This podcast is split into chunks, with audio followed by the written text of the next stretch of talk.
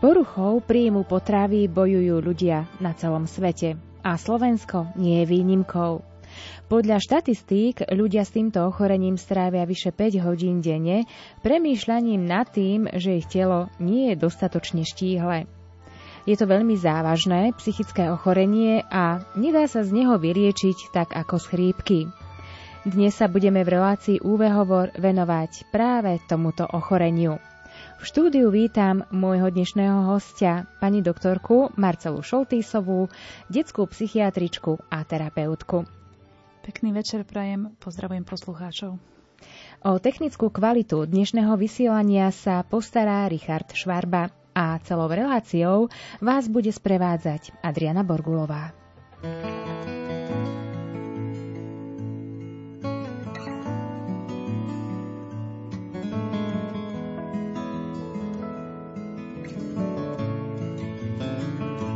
Když jsem byl mladší, šel jsem vysokou trávou, betonem dálnic, do šarlatových stuch.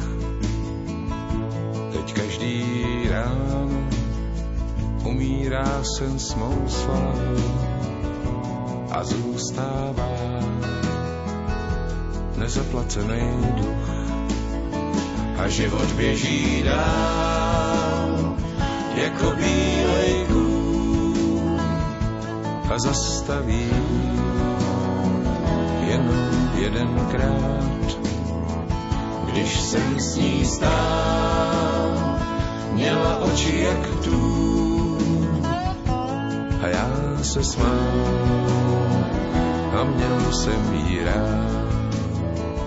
Mýval jsem kůži spálenou sluncem pouští. Ve vlasech chmíří déšť a barvy duch. A cesty zpátky zmizely někde v houští. Těžko se smířím s tím, že už nejsem dobrodruh. A život běží dál jako bílej kůň a zastaví jenom jedenkrát, když jsem s ní stál, měla oči jak tůň a já se smál a měl jsem jí rád.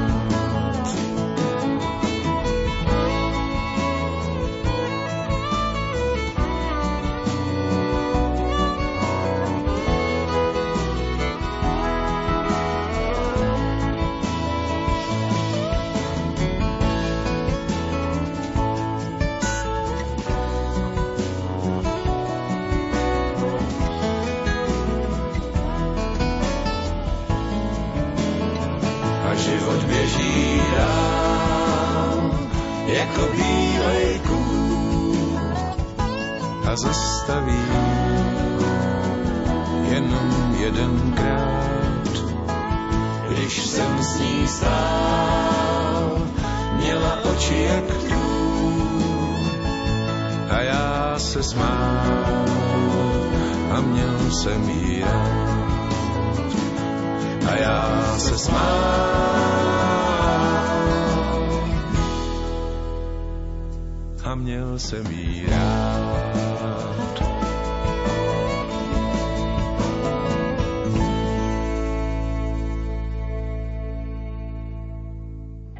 Dozvedeli sme sa, že s poruchou príjmu potravy bojujú ľudia na celom svete a že naozaj táto choroba neobchádza ani Slovensko, tak poďme si bližšie popísať toto ochorenie a jeho závažnosť. Pani doktorka, odvzdáva vám slovo. Ja by som asi na úvod povedala, že to nie je ochorenie, jedno ochorenie, že sa jedná o viaceré ochorenia alebo poruchy, tomu hovoríme, ktoré sa súhrne radia pod, pod tento názov. A asi také naj, najznámejšie sú mentálna anorexia, mentálna bulímia, ale máme ich ešte pár ďalších. Vznikajú aj také no, nové nejaké diagnózy v posledných rokoch. A, ale súhrne ako všetkých charakterizuje nejaký patologicky zmenený vzťah k jedlu. že je nejaký, nejaký problém so stravovaním a s vlastným vzhľadom u tohto človeka. A ochorenia sú to veľmi závažné, je veľmi náročná ich liečba a majú v podstate dopad jednak na psychiku, jednak na fyzické telo toho trpiaceho človeka. Dochádza tam k vzniku rôznych potom ďalších sekundárnych ťažkostí, ktoré je potrebné liečiť. Áno. Je aj nejako štatisticky zistené, že akú veko, vekovú kategóriu ľudí postihuje toto ochorenie alebo tieto ochorenia najčastejšie? Tam sa to líši podľa toho, o ktoré o, konkrétne ochorenie sa jedná. Keď hovoríme o mentálnej anorexii, tak tam sú to najčastejšie tie násteročné dievčatá. V posledných rokoch sa to tak posúva k mladšiemu a k mladšiemu veku, že už často 11-12 ročné dievčatá vidíme s touto poruchou ale nie sú výnimky ani mladšie deti. Zase keď hovoríme o mentálnej bulimii, tam je to častokrát v trošku vyššom veku. A, ale samozrejme týka sa to ochorenia aj chlapcov, aj keď budem asi väčšinou spomínať dievčata, lebo tam je to častejšie. Áno. Môžeme si teraz tak e, popísať jednotlivé tie ochorenia alebo prípadné rozdiely medzi nimi, ako sa navzájom odlišujú? Mm, mentálna anorexia je uh, ochorenie, ktoré je charakteristické uh, tým, že ten trpiaci človek si znižuje množstvo jedla, ktoré zje um, postupne vynecháva treba z určité druhý jedál, má stále menšie a menšie porcie a vlastne cieľom je úbytok hmotnosti. A aj vidíme potom na tomto človeku, že, že tú hmotnosť stráca, takže obvykle má podváhu, hmotnosť je pod o, tou normálnou hmotnosťou. A okrem toho je tam taká typická um, psychopatológia, že tam je veľký strach z tučnoty, strach z priberania, um, strach z jedla ako takého, človek sa môže vnímať uh, úplne inak, než v skutočnosti vyzerá. On má pocit, že vyzerá úplne normálne, alebo dokonca, že aj keď má treba prepadnuté brucho, takže to brucho je tučné, uh, že má príliš veľa kýl a ešte stále potrebuje chudnúť. No a potom tam dochádza k ďalším komplikáciám. U žien treba vynecháva menštruácia, u mužov sa znižuje libido, čiže sú tam takéto hormonálne poruchy. Môže ešte zároveň aj ten človek znižovať svoju hmotnosť tým, že cvičí alebo vykonáva nejaké, nejaké nadmerné fyzické aktivity alebo využíva ešte ďalšie spôsoby na to, aby si znížil svoju hmotnosť, napríklad zvracanie alebo nejaké lieky. A pri mentálnej bulímii tam e, nie je vždy podhmotnosť, niekedy môže byť tá hmotnosť aj zvýšená. E, zároveň e, ten človek vlastne máva záchvaty prejedania, kedy zje extrémne veľké porcie jedál a množstva jedál, ktoré by bežne človek nezjedol. A potom nastupujú pocity viny, výčitky svedomia, ktoré on potom kompenzuje tým, že zvracia. To zvrácanie musí mať určitú frekvenciu, aby sme to ochorenie mohli diagnostikovať. A tiež môže zneužívať treba lieky a podobne. Mhm. Spomenieme ešte aj tie ostatné, lebo toto sú také najdôležitejšie, najrozšírenejšie z týchto ochorení, poruchu, poruchy príjmu, mhm. príjmu potravy? Tieto sú najčastejšie. Potom, čo my vieme ešte aj máme aj v našej klasifikácii chorôb, je nejaké psychogénne prejedanie, alebo naopak um, akoby obmedzenie sa v jedle psychogéne pri iných psychických poruchách. Teraz je taká nová diagnóza, ktorá mm, má takú skratku, že ARFID, je to z angličtiny, Avoidant Restrictive Food Intake Disorder a znamená to, že e, ten človek e, sa vyhýba jedlu, je reštriktívny v jedle, ale nie, je tam, e, nie sú tam také prejavy ako napríklad pri anorexii ten strach z alebo nejaký negatívny vzťah k vlastnému telu. To môže byť napríklad keď sa treba človek bojí nájsť, že mu bude zle, alebo že sa nejakým sústom zadusí. To treba u malých detí sa stáva častejšie. Áno. Je nejaký taký spoločný spúšťač týchto ochorení? Jeden neexistuje Áno. sám o sebe. To musí byť kombinácia, väčšinou je to kombinácia viacerých faktorov. Jednak sú to nejaké osobnostné predispozície, temperament, toho dieťaťa alebo človeka. Potom tam treba spôsobia nejaké vonkajšie stresory. Citlivým obdobím je puberta, Pohlavie ženské je časti akoby jeden z rizikových faktorov. Môžu tam byť traumatické udalosti, môže to byť u ľudí, ktorí sa venujú vrcholovému športu alebo u detí, kedy tí tréneri nevhodne komentujú postavy alebo tlačia na tie deti, aby mali podávali určitý výkon. takže tých faktorov je fakt veľa. Niekedy sú to rodinné návyky, to, že či dieťa e, treba vidí mamu, ako sa stále sleduje a stále rieši nejaké diety a tak ďalej. Áno. Um, existujú okolo týchto ochorení určite aj nejaké mýty. Môžeme si spomenúť také tie najčastejšie, možno aj ktoré aj my pokladáme, že sú pravdivé, ale naozaj sú to iba mýty, uh, s ktorými prichádzame bežne do kontaktu alebo bežne ich dostávame do našich uší. Mm-hmm. Um, ja neviem, či ako odborník viem, aké sú mýty úplne, ale napadá, napadá má si také jedno, že že um, mnohí ľudia si myslia, že to je len taký proste výmysel hej, tých dievčat, že oni sa chcú len páčiť niekomu, no tak teraz vymýšľajú a chudnú a, a vlastne, že kedykoľvek e, sa to dá zastaviť a znovu sa najesť a znovu proste pribrať, mm-hmm. ale to vôbec tak nie je, nie je to vôbec jednoduché. Niekedy mm, sa obviňovala z tohto ochorenia rodina. To sa teraz snažíme už e, nerobiť. Nevždy je za tým nejaká rodinná e, patológia. A iné mi asi nenapadá v túto chvíľu. Áno. Ďakujem veľmi pekne za vaše odpovede. Milí naši poslucháči, verím, že ste s nami a že počúvate našu dnešnú tému, ktorej sa venujeme poruchám príjmu potravy. Už sme si spomenuli nejaké tie ochorenia a v našom rozhovore budeme pokračovať aj ďalej po pesničke, ale samozrejme dávame priestor aj vám, ak máte chuť a nejaké otázky na nášho dnešného hostia, zaujíma vás e, niečo viac o tejto téme, môžete k nám poslať vaše SMS-kové otázky na čísla 0911 913 933 alebo 0908 677 665. Láska, to je nemoc zlá, každý na ní svůj lék má. Poslechněte, jak jsem na to od lesa šel já. Rozhodl jsem se léčit lásku lékořicí. Objednám si aspoň tisíc odnoží. A, a, a, pak si svařím soudek vína se skořicí a počkám, až se ten plevel rozmnoží Lékořící cesta ke mně ti zaroste jednou provždycky. Lékořící po víně se skořicí bývám cynický, ale fakticky i své okno nechám zarůst. Lékořící neuvidíš, jak se trápím nelidsky.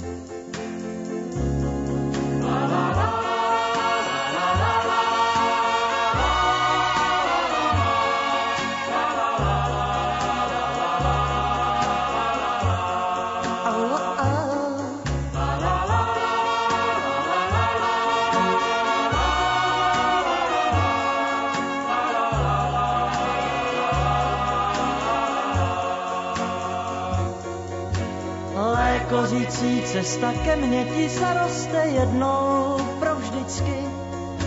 Ale kořící si mé prokletí naprosté, což je nelidský, ale prakticky. Kdybych věděl, že tě získám, kořící nemuselo by to končit tragicky.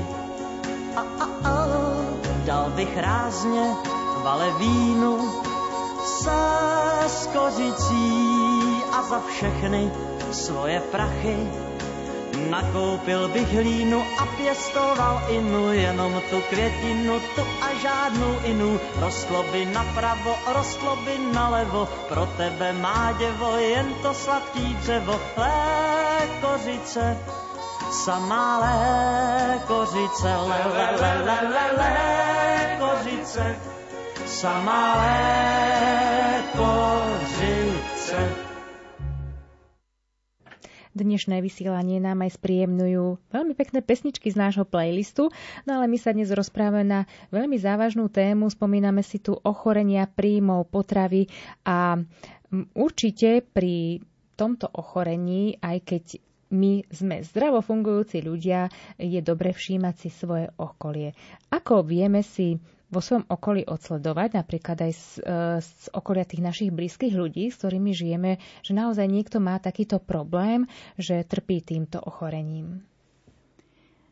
No asi všimneme si u nich nejakú zmenu správania. V prvom rade vo vzťahu k jedlu. Jak sme boli zvyknutí, že ten človek s nami jedáva, zje všetko, baví sa pri tom, tak si môžeme všimnúť, že zrazu sa akoby stiahuje do seba, že nechce sa s nami stravovať, že to jedlo si berie niekam inám, že prestáva chodiť do spoločnosti, prestáva sa zúčastňovať nejakých treba takých priateľských stretnutí, nejde do reštaurácie a zároveň uh, začne vynechávať určité druhy potravín.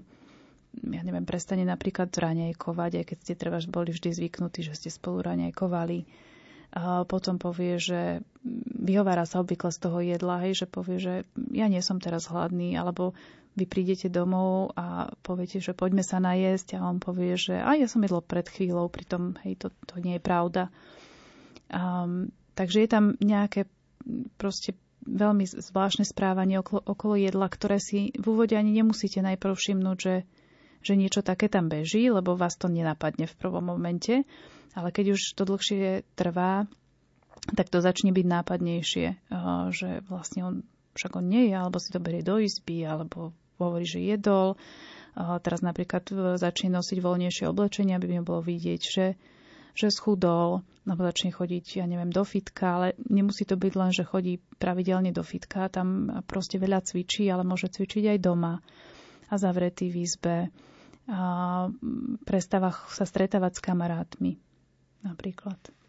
Áno. E, je také včasné odhalenie tohto ochorenia takým predpokladom úspešnosti aj tej ďalšej liečby?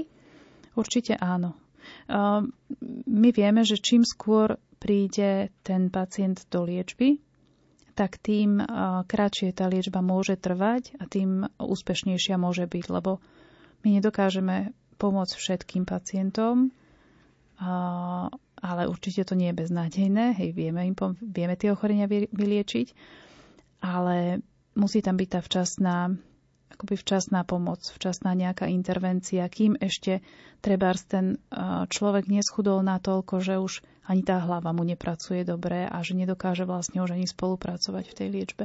Mm-hmm. Alebo napríklad stávajú sa aj také situácie, že ten človek, tak by sme mohli povedať v úvodzovkách, úspešne skrýva to ochorenie a že napríklad týmto ochorením trpí aj, dajme tomu, niekoľko rokov? Stáva sa aj to. My u detí možno, že skôr to zachytíme, lebo, lebo prídu rodičia s tým dieťaťom, pretože oni si to všimnú, dieťa sa síce nechce liečiť, ale niekedy no väčšinou sa nechce hej, v tých akutných štádiách ochorenia, ale v podstate nemá na výber, lebo ten rodič je ten, kto je jeho zákonný zástupca a je za neho zodpovedný, takže ho privedie. Takže nejak sa nám to darí skôr zachytiť, ale určite je veľa, veľa dospelých, ktorí sa nikdy neliečili. Nedávno som čítala takú štatistiku, že nebola teda ako zo Slovenska, čiže možno neodráža úplne našu realitu, ale že až 80% pacientov sa nikdy nelieči lebo oni e, si žijú svoj život vlastný, dospelí a kým neskolabujú, kým e, nie sú v ohrození života, tak e, tú pomoc vôbec nemusia vyhľadať, ani sa k nej nemusia dostať. Mm-hmm. Ako my vieme pomôcť človeku, keď zistíme, že napríklad trpí týmto ochorením, naozaj máme to podozrenie, vieme my mu ako laici nejako vyhľadať tú odbornú pomoc, alebo ako byť nápomocný? Je dobre to nejako osloviť s tým človekom, keď už máte podozrenie, že niečo sa tam deje, a aj keď ste si treba nie istí, že, že ako sa máte správať, lebo je to také citlivé, aby sa neurazil, aby sme ho nenahnevali. Ale môžete vyjadriť jednoducho starosť, obavu o, tú, o ten jeho stav, že vidíte, že nejaká zmena u neho prebieha že sa správa inak, ako sa zvykol, že už trvá nie je taký veselý, že sa s vami nestretáva. A, tak jednoducho povedzte, že máte pocit, že, že sa niečo deje a ponúknite tú ruku pomocnú, že môžem ti nejako pomôcť, ak chceš, tak e, s tebou zájdem k odborníkovi, alebo ti ho pomôžem vyhľadať. Áno. Asi tak. A vy ste spomínali, že je to jednoduchšie u tých detí, kedy naozaj môže za nich rozhodovať zákonný zástupca, ale ako je to s dospelým, ktorý naozaj e, túto pomoc odmieta? No tam je to ťažko.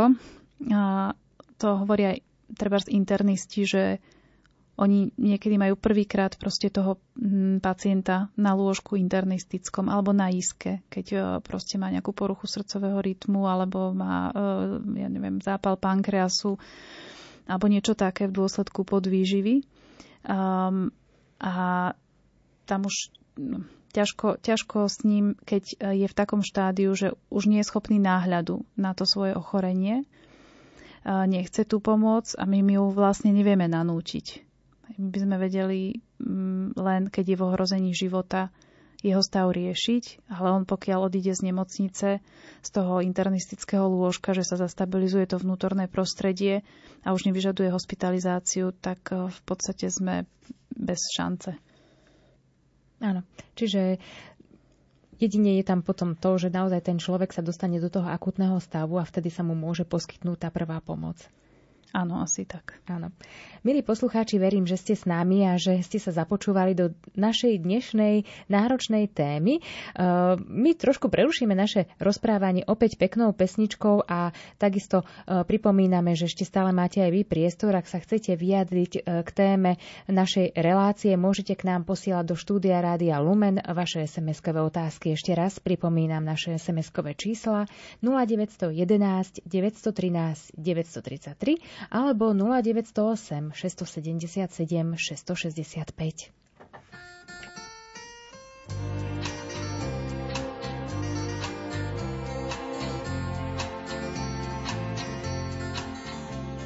Už všechny lampy v parku svítí, marná sláva, za chvilenku půjdeme spát.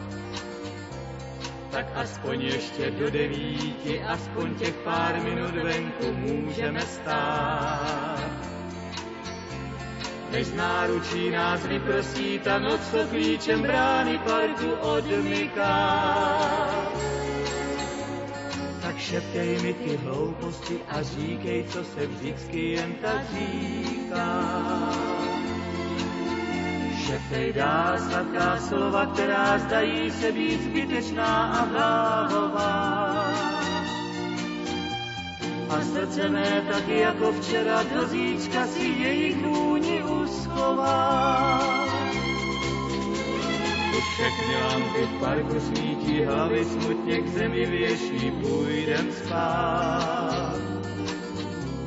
Pět minut zbývá do desíti, dobrou noc už měli jsme si dávno dát. Tak nedělej si starosti, ať na věži i jedenáctá odstiká. A šeptej mi ty hlouposti a říkej, co se vždycky jen tak říká.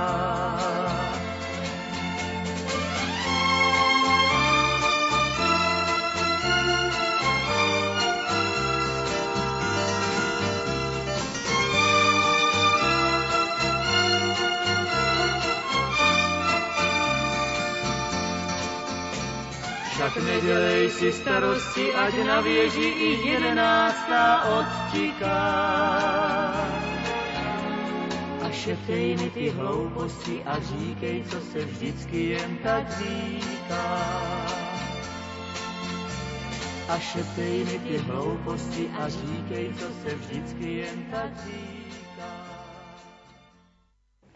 My sa dnes v našej dnešnej relácii, okrem toho, e, že sa venujeme ochoreniu e, príjmu potravy alebo poruchy príjmu potravy, tak e, budeme sa zaoberať aj jedným projektom. Projekt sa volá Chuť žiť a môžeme si ho teraz predstaviť. Tento projekt je projekt jednej úžasnej mladej ženy, Valentíny Sedilekovej, ktorá vlastne sama si niečím takýmto prešla a založila to, túto organizáciu na pomoc e, pacientom trpiacim poruchami príjmu potravy, pretože teda neviem úplne všetky jej dôvody prečo, ano. ale viem, že chcela pomáhať tým e, ľuďom a zároveň asi jej poznala tú situáciu na Slovensku, akú máme, že nemáme tak dostupnú liečbu, ako by sme potrebovali a chceli nebolo dostatok odborníkov, neboli dostatočne zosieťovaní tí odborníci, nemáme pre nich ambulantnú starostlivosť ani dostatočnú ložkovú starostlivosť. Takže ona vlastne mala takýto nápad, ktorý už niekoľko rokov rozvíja do súčasnej, podľa mňa úžasnej podoby sieťujúcej fakt veľa, veľa ľudí, veľa odborníkov, veľa dobrovoľníkov a stále tie služby rozširuje. Áno. E, čo je teda takým jeho naozaj e, najhlavnejším cieľom a poslaním? Myslím, že to je prinášať vlastne na Slovensko aj nejaké moderné postupy a, a pomoc pre ľudí, um, ktorá by bola rýchla, ktorá, ktorá by bola dostupná. Teraz funguje četová poradňa, funguje telefonická linka, Chudžiť má svojich odborníkov, či už psychiatrov, psychológov alebo nutričných terapeutov. Čiže cieľom je poskytnúť vlastne tomu človeku, ktorý trpí ochorením, komplexnú liečbu z pohľadu mnohých odborníkov. Teraz je aj taká novinka, zavádza sa peer konzultant, čo je teda človek so skúsenosťou vlastnou s týmto ochorením, ktorý e, musí byť vyliečený, má, sú tam určité kritéria na to, aby mohol pomáhať týmto ľuďom, čiže to je akoby ďalšia, tak, ďalší taký vstup dôležitý pre týchto ľudí. Mm-hmm. S ľuďmi okolo tohto projektu spolupracuje priamo alebo komunikuje priamo ten, e, ktorý trpí na toto ochorenie, alebo môžu s nimi komunikovať napríklad aj tí najbližší. Je to aj aj. Sú to aj priamo ľudia trpiaci poruchou a sú to aj ich blízki príbuzní, sú to rodičia, sú to kamaráti, kdokoľvek, kto potrebuje sa poradiť alebo nakontaktovať na odborníkov. Mm-hmm. Môžeme si tak aj bližšie popísať, že napríklad ako prebieha e, taký ten bežný postup, e, keď vás osloví nejaký človek alebo rodina e, človeka trpiaceho poruchou príjmu potravy, že ako to všetko prebieha, ten nejaký ten sled? V rámci chučiť? Áno. Uh, možno, že úplne presne neviem, lebo nemenežujem tieto veci, ale, ale uh, závisí to aj od toho, čo ten človek alebo tá rodina potrebuje, v čom sa potrebuje poradiť. Najprv je tam nejaký treba psycholog, ktorý im poradí, ako postupovať v danej ich situácii, nasmeruje ich potom na treba nejakého terapeuta, ktorý by mohol s tým pacientom alebo klientom už mať nejaké terapeutické sedenia, môže ho nasmerovať na nutričné poradenstvo, potom sú také online stacionáre pre pacientov pravidelne každý týždeň, sú tam liečebno-edukačné programy, čiže je toho viacej a vždy sa akoby tá pomoc našie na toho konkrétneho klienta, čo teraz najviac potrebuje a v čomu môžeme pomôcť. Mm-hmm. A čo v tom prípade, keď sa dostaneme do tej situácii, ako sme už spomínali v našom vysielaní, že naozaj ten e, človek, ktorého sa toto ochorenie týka, tú liečbu odmieta, ale kontaktuje e, tento projekt jeho rodina. Vieme aj tak nejako pomôcť, alebo vedia títo odborníci tak pomôcť? No, vieme asi podporiť tú rodinu, vieme im uh, dať nejaké tipy, že čo by mohli um, skúsiť urobiť, ako ponúknuť tú pomoc uh, tomu klientovi alebo ako ho motivovať, ale v podstate nezabezpečíme vždy to, že toho klienta dostaneme do tej liečby. Mhm. Ja sa teraz vrátim k samotnému ochoreniu. Podľa aj vašich skúseností je to aj nejako časovo odsledované, že napríklad ako dlho trvá liečba takéhoto ochorenia? To tiež závisí, že kde. Ak e, myslíte v rámci chudžiť, tak to závisí, no hodne to, všade to závisí hodne od e, samotného klienta, e, od toho, v akom štádiu prišiel k nám si pre tú pomoc, koľko intervencií alebo koľko odborníkov vyžaduje, aby sa mu venovalo. Tá liečba môže byť niekoľkoročná, alebo tie intervencie môžu byť, že niekoľkokrát, tak to bolo treba v úvode toho ochorenia, kedy veľmi rýchlo vieme pomôcť tomu pacientovi dostať to pod kontrolu. Takže je to, je to rôzne, asi sa to nedá tak e, nejako generalizovať. Mm-hmm. Ale stáva sa, myslím si, e, teda dúfam, lebo tak snažím sa pozitívne myslieť, že je veľmi veľa ľudí, ktorí sa úplne vyliečili. Štatistiky uvádzajú, že ich je tak polovica. Uh-huh. A sú napríklad aj také prípady, že naozaj s, tým, s týmto ochorením niektorí ľudia bojujú celý život? Určite áno. Um, ono, aj keď uh, si, treba prejdete liečbou a vyliečite tie hlavné symptómy a, a už máte nejakú zdravú hmotnosť a snažíte sa fungovať v tom svojom živote, že je možné, že tam proste stále v určitom určitým spôsobom budete riešiť to jedlo aj celý život, že či si niečo môžete dať alebo nemôžete a či priberiete alebo nepriberiete. Ostatne toto asi rieši veľa ľudí v dnešnej dobe, ano. aj tí, ktorí nemajú poruchu príjmu potravy ale mo- môže to byť, že proste do určitej miery vám niečo akoby z toho zostane, ale potom sú aj um, klienti určite, ktorí sa vyliečia a u ktorých, um, a ktorí v pohode fungujú potom už po zvyšok života. Mm-hmm. Milí naši poslucháči, my sa stále ešte rozprávame a aj sa budeme rozprávať o tomto ochorení. No a samozrejme, keďže nám prišli už do štúdia Rádia Lumen aj vaše SMS-kové otázky, tak budeme svoj čas venovať aj odpovediam na ne.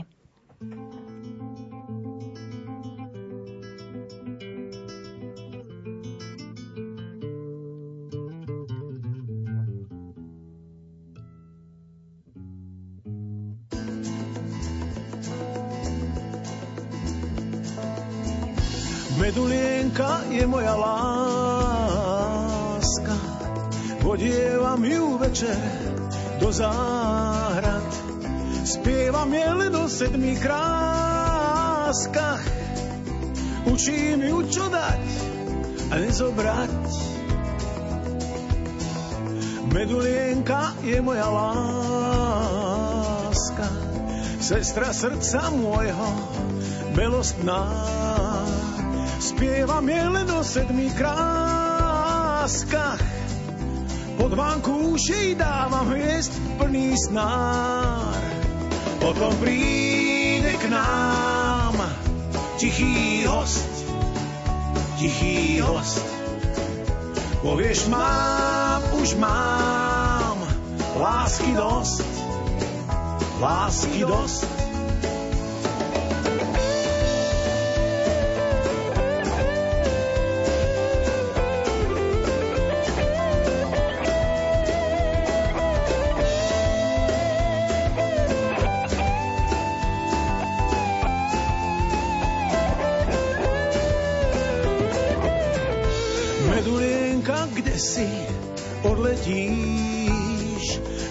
Krásne slová nesieš, kto vie kam. Dúfam, že tú hviezdu nestratíš, neviem, či sa z toho spamätám. Už neviem, či dám iné meno, medulienka.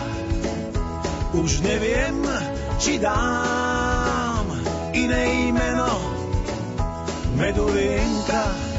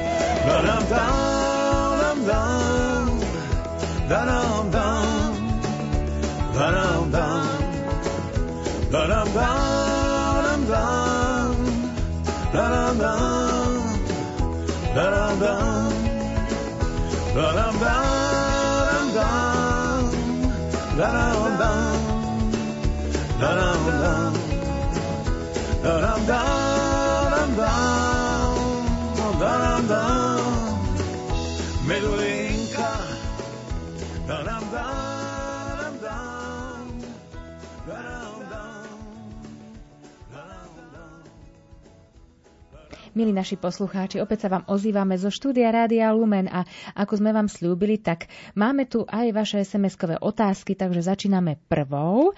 Píše nám Naša poslucháčka Ivana z Mikuláša. Dobrý večer. Stáva sa vám, že ochorenie pre, prepuklo vo vyššom veku? Robím si starosti o moju 62-ročnú svokru. Má väčšinu príznakov, ktoré ste spomínali, ale všetko neguje a popiera. Moc ďakujem za odpoveď. No ja musím po- sa priznať, že ja sa s tými teda dospelými alebo staršími tak nestretávam, keďže som detská psychiatrička, aj terapeuticky sa venujem prevažne adolescentom, ale stáva sa to, nie je to výnimka, tak ako to môže prepuknúť u 6-ročného dieťaťa, tak asi aj v tomto veku je to možné. Um, takže keď, keď má naša poslucháčka obavy o, to, o túto blízku osobu svoju, tak by bolo fajn, keby, keby to treba možno aspoň tým ďalším blízkym povedala, že toto si všimla, aby si viacerí ľudia začali všímať. Možno, že aj spätná väzba od niekoľkých členov rodiny by bola dobrá.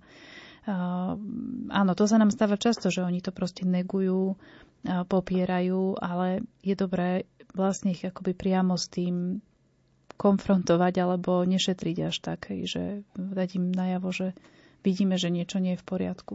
Mhm. Ja prejdem na ďalšiu otázku. Mám 15-ročnú vnúčku, ktorá asi pol roka si u nás nič nezoberie na jedenie, pretože nie je hladná a vidím, že je veľmi chudá. Minula som trošku chcela o tom sa s ňou rozprávať, ale jej reakcia bola taká, že stala a odišla. Ako mám ďalej postupovať, aby som niečo nepokazila, ale pomohla? Ďakujem. Ja by som chcela podporiť všetkých, ktorí majú naozaj takúto obavu o, o svojich blízkych, že nebojte sa, že niečo pokazíte, lebo pokaziť e, to môžeme vtedy, keď sa budeme dlho tomu prizerať. Nečinne, keď, e, keď nevyhľadáme tú pomoc. E, myslím si, že v tomto prípade by teda stará ma mohla to povedať rodičom, že to takto vidí a že si myslí, že by sa to malo riešiť, že to nie je v poriadku, keď to vtedy asi to prebiehalo inak a pol roka už je pomerne dlhá doba. Hej, tam fakt treba vyhľadať liečbu čím skôr. A ja vždy hovorím klientom a pacientom, no tak radšej sa príďte raz poradiť zbytočne, a ako by ste mali čakať s vyhľadaním starostlivosti, aj keď chápem, že u odborníkov tie termíny sú proste dlhé a že teda tá pomoc bohužiaľ nevieme ju poskytnúť hneď, keď ju pacient alebo klient potrebuje. Ale preto máme napríklad aj chučiť, hej, kde sa dá napísať na poradňu alebo zatelefonovať a o tých ďalších krokoch sa poradiť. Áno. Ja aj e, mojou ďalšou otázkou zostanem pri liečbe. E, môžeme si teraz povedať presne, ako sa konkrétne liečia e, títo ľudia alebo toto ochorenie? Už sme to trošku aj spomenuli, keď sme um, hovorili o tých službách, ktoré aj Chučiť poskytuje, že tá liečba by mala byť multidisciplinárna. To znamená, že sa viacero typov odborníkov spolu podiela na liečbe toho jedného človeka. Manažovať by tú liečbu mal psychiatr, aj keď um, zase sa dostávame k tomu, koľko ľudí do, dobrovoľne alebo proste bez váhania alebo bez strachu vyhľadá pomoc psychiatra. Áno, a vieme aj o tom, že sú preťažení dosť, že je problém získať nejaký taký skorší termín. No to určite. My ako detskí psychiatri sme hrozne preťažení, že my tie čakacie doby máme niekoľko mesačné, čo je zlé. Hej, ja rozumiem aj tomu, keď sa tí pacienti alebo tí príbuzní na nás hnevajú, len my neviem, čo by sme s tými mali urobiť. Hej, že nie je to, nie je to proste náš, my by sme im radi pomohli, ale tiež to má nejaké limity, tiež nemôžeme byť stále v práci a deň a noc uh, vlastne sa venovať pacientom. Ďalšia, ďalšou, ďalším článkom je psychológ alebo terapeut, kde by to mohlo byť možno trošku skôr, ale tiež závisí, aj tí sú teraz preťažení a po covidovej dobe sú všetci hrozne preťažení a majú strašne dlhé čakacie doby. Potom je tam ten nutričný terapeut, ktorý zase poradí v tej výžive, No a vlastne oni by mali spolu nejakým spôsobom komunikovať a dohovárať sa, že ako, ako s tým uh, klientom alebo pacientom budeme pokračovať v liečbe. A keď máme tých uh, klientov takých, že veľmi sú na tom zle fyzicky, tak odporúčame hospitalizácie. Bohužiaľ na Slovensku máme, čo sa týka detských lôžok, iba 5 špecializovaných lôžok na liečbu poruch príjmu potravy na celé Slovensko. A, takže tam v podstate nie je šanca, keď by sme chceli umiestniť. Áno, je to, je to hrozne málo. Keď je taký klient alebo pacient, že ešte nemá takú podhmotnosť, alebo tie príznaky nie sú tak veľmi závažné, alebo aj sú závažné, ale keďže ich ani nemáme kde poslať, tak sa snažíme ich udržať v tej ambulantnej starostlivosti. A, lebo vtedy, vtedy je to fajn, keď oni môžu dostávať tú liečbu ambulantne a potom sa vrátiť domov a tam to vlastne trénovať aj s tou rodinou a s tými blízkymi, že ho nevytrhneme vlastne z toho jeho prostredia na niekoľko mesiacov, Ideálne by bolo, keby sme mali tie psychiatrické stacionáre, ktoré sa im venujú v tej dennej pobytovej forme, ktoré bohužiaľ na Slovensku ešte žiaden detský stacionár nemáme, respektíve v Bratislave jeden vznikol práve špecializovaný na liečbu poruch príjmu potravy, ale ešte nie je uh, spojaznený, ešte nie je otvorený a neviem, ako dlho bude trvať, kým, kým ho otvoria, čo by nám veľmi, veľmi uľahčilo alebo uľavilo aj nám v ostatných regiónoch Slovenska.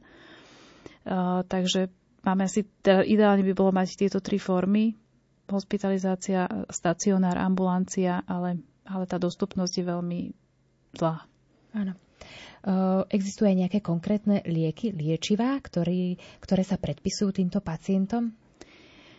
Áno, ale nie všetkým. My nemáme vyslovene liek na mentálnu anorexiu alebo liek na mentálnu bulímiu.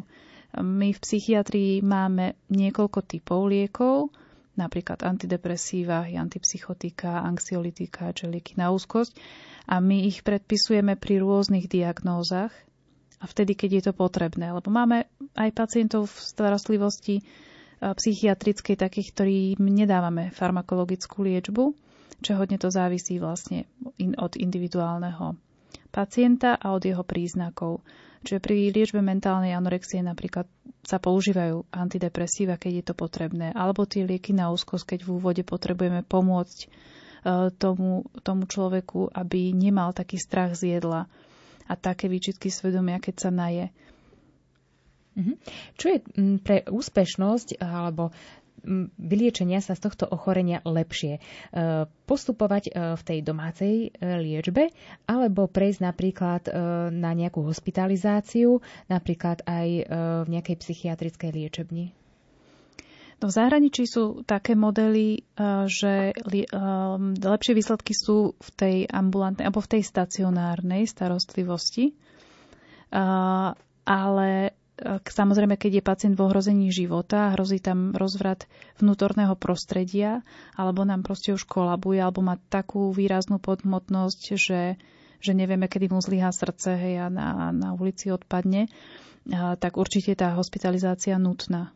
Áno, ale na Slovensku, na Slovensku stále, aspoň tak v tom našom najbližšom okolí, prevláda názor, že tie psychiatrické liečebnia a oddelenia sú stále tak ešte niekde možno niekoľko rokov dozadu a možno my ich berieme tak, že sú niečo zlé, niečo nepríjemné.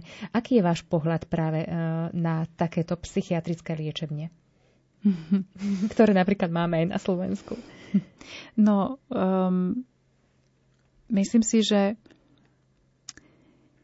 Trošku sa na tú psychiatriu zabúda, aj teraz, keď hovorím z pohľadu štátu, hej, že nie je to ako kardiológia, proste nie je to také atraktívne. Hej, nie, my nepoužívame toľko prístrojov, toľko liekov a neviem čoho všetkého, takéhoto, čo by sponzorovali firmy, alebo hej, že by o to bol taký záujem. Čiže uh, akože nevyzerajú vždy najkrajšie tie psychiatrické oddelenia, ale ale aj teraz je taká posledné roky snaha to trošku vylepšiť, ale to neznamená, že mm, neviem, sa budete cítiť ako e, neviem kde, hej. Áno, že ale, pôsobia tu nejaké strašidelne. Alebo áno, že to zase nie je tak ako vo filmoch. Áno. To, filmy nám nerobia dobrú službu e, v psychiatrii, lebo ľudia si to naozaj predstavujú niekedy úplne hororovo a mne sa stávalo, ale to ešte e, na začiatku keď som skončila vysokú školu, robila som na psychiatrickej klinike detskej v Českej republike, a, tak niekedy prišli a, tí názroční pacienti na konci liečby hovorili, že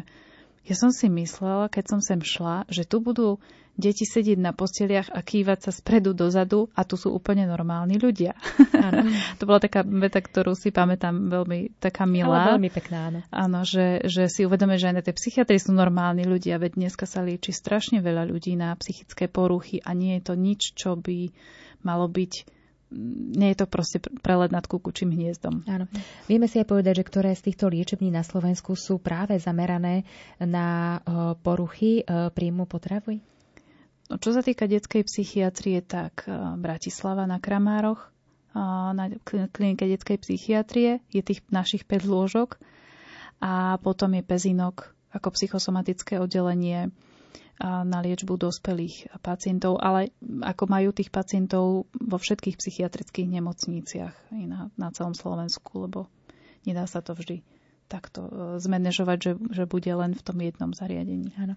Milí naši poslucháči, aj keď e, naša relácia sa pomaličky bude chýliť k svojmu záveru, tak ešte s vami sme tu nejaké tie minúty, takže ešte stále máte aj vy možnosť zapojiť sa do našej dnešnej relácie, poslať, vám, poslať nám SMS-kové otázky.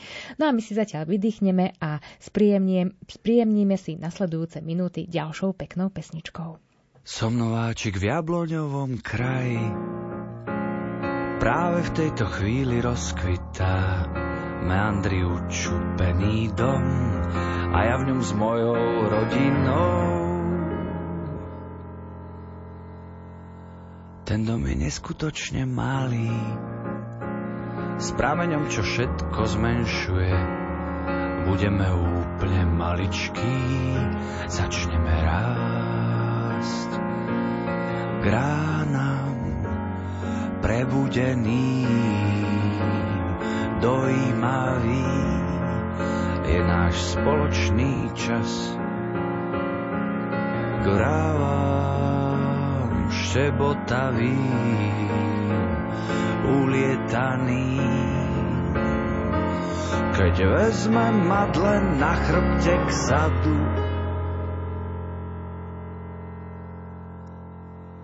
Dnes ťa hľadám bledoký rybár. Prebudiť chcem všetok zvyšný čas. Nech môžem zbierať jablká, vedome vypiť zrelý mušt. Viem, všetko je prítomnosť a chvíľa. Práve v tejto chvíli rozkvitla a ja som konár, koreň kvet, skrátka muž muž rána, prebudený, dojímavý, je náš spoločný čas. Grávam štebotavý, ulietaný, keď vezme madle na chrbte k sadu, Fóaridetje og maomo Fóaritei dietje mam. Jugadin go up up hey Jugadin a up up too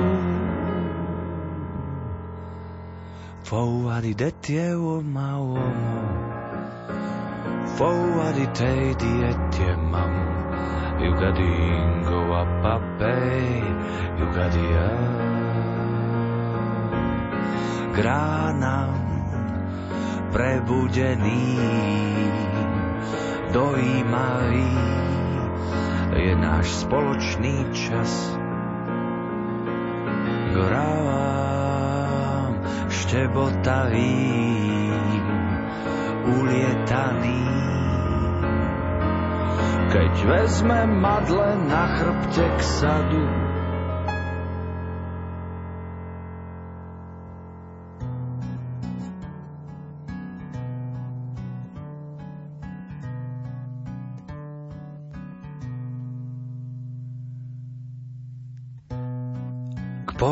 polnoci sa dvíja, bude sa rúbať odzadu. V gestách čiapky snímať, postaví chlapcov do radu. Akože na kolenách bez zuba viera, golovú pospolu odvahu. Opäť raz svitá, tak poď a vitaj. Do davu, do davu.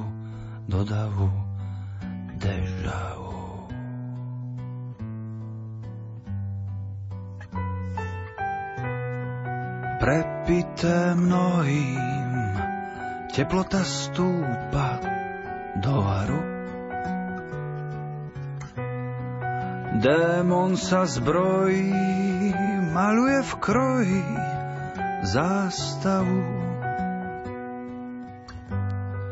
Ja v sade spievam, z ďalky sa dívam na malú ako spí, ako sní, opäť raz svitá, tak počavitaj do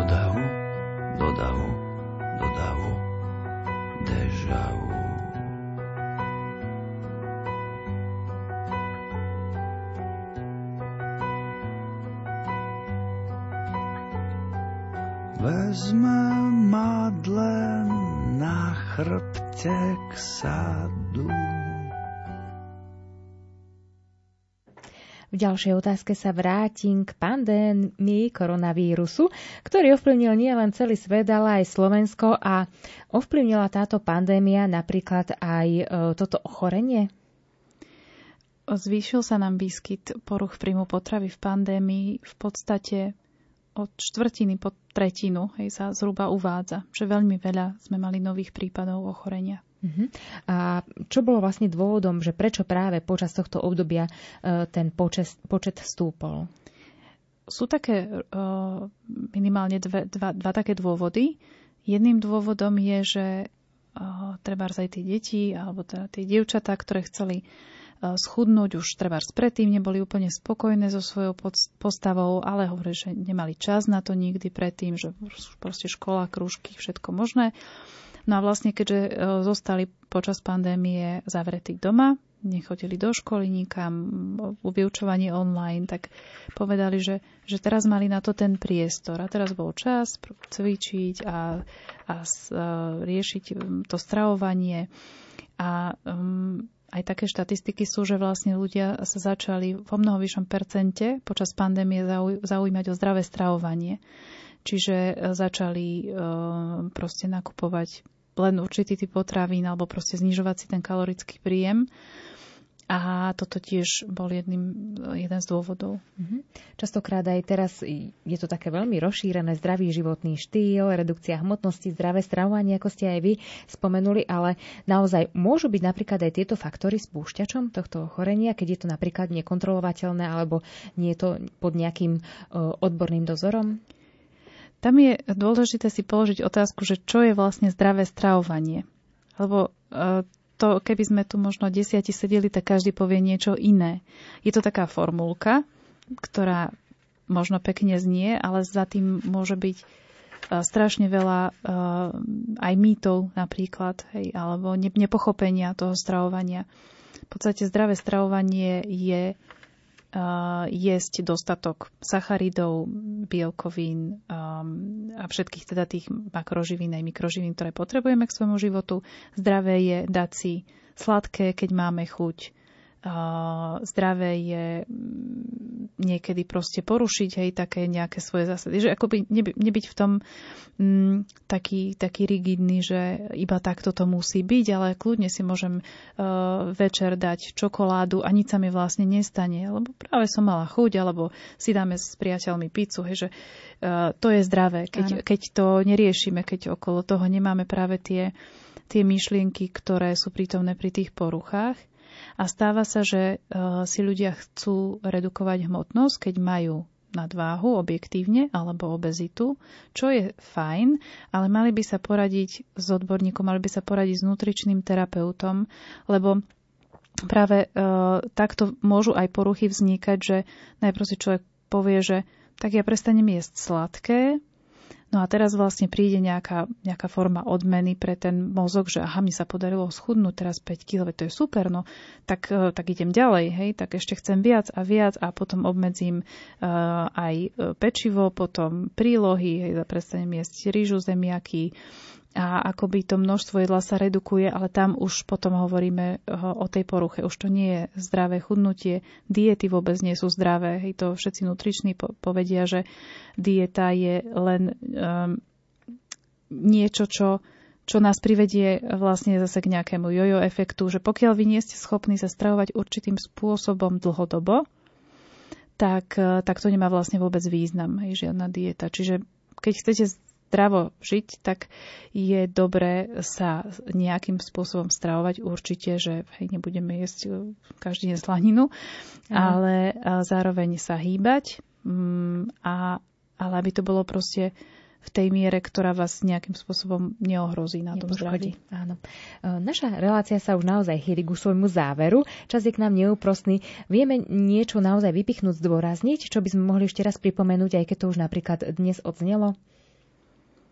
Asi by som uh, všetkým, všetkých chcela povzbudiť, že pokiaľ sa trápite sami s niečím takýmto, alebo niekto vo vašom okolí, aby si čím skôr vyhľadali tú pomoc, napríklad cez chučiť, ktorí vás potom nasmerujú ďalej, aby ste to nezanedbali ani u svojich kamarátov, alebo ak máte podozrenie, možno deti hej, v škole, že niekto sa trápi, tak naozaj osloviť toho učiteľa ako prvého, potom Eh, ten sa ďalej nasmeruje na, na rodičov, na odborníkov, je, že nezatvárať pred tým oči, lebo ono sa to samé nespraví. No ja už len dodávam, že ak človek sám netrpí poruchou príjmy, príjmu potravy, tak toto ochorenie len ťažko dokáže pochopiť. Rady ako veď sa skrátka najec, tak absolútne nefungujú a ani prísnejší prístup. S ochorením totiž, totiž súvisia aj zmeny v mozgu a liečba nie je jednoduchá. Dnes sme vám prostredníctvom nášho rozhovoru s pani doktorkou Marcelou Šoltisovou priniesli trošku iný, no zároveň reálny pohľad na toto ochorenie. Ďakujeme vám za váš čas a tešíme sa opäť niekedy na budúce, keď vás budeme môcť medzi nami privítať. Ďakujem aj ja za pozvanie. Prajem všetkým príjemný večer. Z bansko štúdia Rádia Lumen vám ešte pekný piatkový večer praje technik Richard Švarba a od mikrofónu Adriana Borgulová.